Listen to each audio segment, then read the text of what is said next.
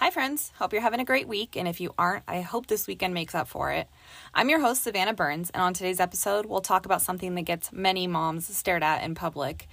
Is it spanking their kids, dropping F bombs, or is it the flask peeking out of the side pocket of the diaper bag because it's been a long damn day and mom needs a swig?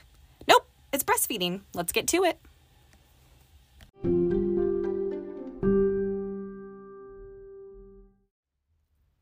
By show of hands, how many of you struggled with breastfeeding? Oh, you too, huh? Glad I'm not alone. I thought I would be a breastfeeding goddess, and not just because I'm a pretty chesty lady, but the twins didn't do squat for me when it came to my newborn. They were a huge letdown, no pun intended. I started producing colostrum at six months along. You heard that right. My boobs were so eager to nurse that I lactated and soaked my shirts at six months along. I used a manual pump, which, if you aren't familiar with, is a rubbery thing that looks like a pump but isn't connected with any wires. You just fold over the edges of the mouth, stick your nipple in, and fold the edges back. It creates a suction and stays attached to you by itself. When I would put that on, I'd easily get several ounces, no issues. To me, that meant once my milk came in for real, my baby wouldn't know what to do with all the breast milk I would have ready for him.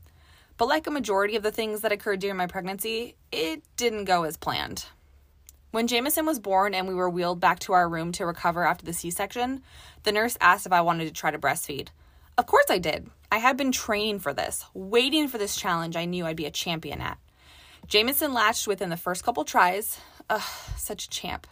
He was hungry and ready. First night went okay, though we were exhausted, but so blissed out. And the second night is where it flipped. The baby would not console. He was crying what seemed like all the time, then I cried because who wants to listen to their baby suffer? I kept nursing and it didn't help. What was wrong with this kid? The nurse kept coming to check on us and asked the crazy weepy mom if she needed anything. She offered formula. Oh no, sister, we ain't doing formula. We're gonna breastfeed.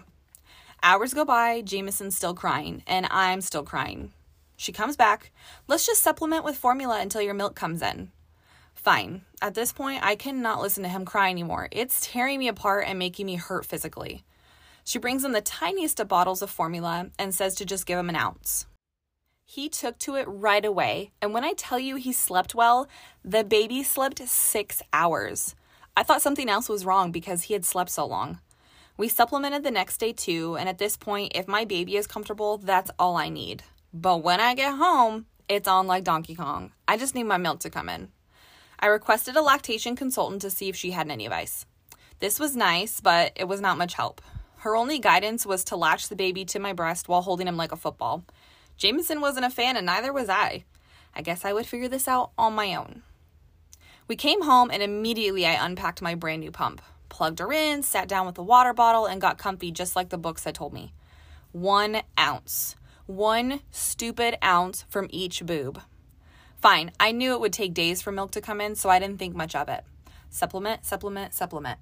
I gave the baby all the colostrum I could squeeze out and topped him off with formula. Lots of water, lots of crying, lactation cookies, body armor drinks, and three weeks later, I was still only at one ounce each. What was happening? Now the baby was getting more formula than he was milk. Had someone forgotten to tell my boobs that the baby was born and it was time to go to work? Nonetheless, I kept trying pumping, nursing, hydrating, repeat. No success. I tried breastfeeding for quite a while, close to three months, I believe, before the mental toll was too much. Being so frustrated with my body, Jameson trying so hard to get more milk out that was just not coming, and having him cry out of hunger, I could not do it. I beat myself up for a couple more weeks wondering what was best. At this point, my body had made it pretty clear it wasn't going to produce like I would have preferred. Jameson had been getting mostly formula by this point, anyways. I gave it up. It hurt to do it, but it hurt to be disappointed in myself every feeding, too. Jameson needed me in the right headspace. He was getting fed just fine, and even if it was formula. And I realized, you know what? We have our child's whole life to feel like a failure at parenting. If I start now, it'll only get worse from here. I had to let myself off the hook. I did my best to remember the positives to formula feeding. It meant I could have a glass of wine or two when my little one went to bed. I could drink all the coffee I wanted. My husband could feed our son and bond with him too. It meant both of us could get up in the night with him. I had beat myself up so badly for not getting to breastfeed for longer. I missed out on such a beautiful experience and constantly reminded myself that breast milk made babies smarter, healthier, more developed. But then I think back to some of the smartest people in my life, and not once could I recall it being mentioned that they were breastfed. My kid is going to be smart because we read to him every night, because we talk to him constantly and let his curiosity run free as long as he's doing it safely. So, Mama, if there's something you beat yourself up about doing or not doing for your baby, it's time to let yourself off the hook.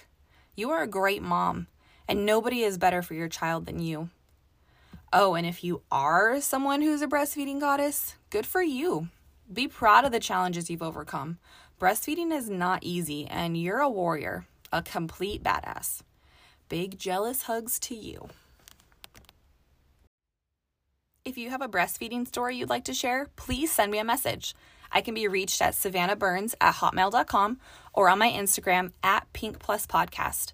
Follow the show on Anchor or Spotify to get easy access to new episodes. And don't forget to follow the podcast Instagram to see when episodes of guest speakers are uploaded at Pink Plus Podcast.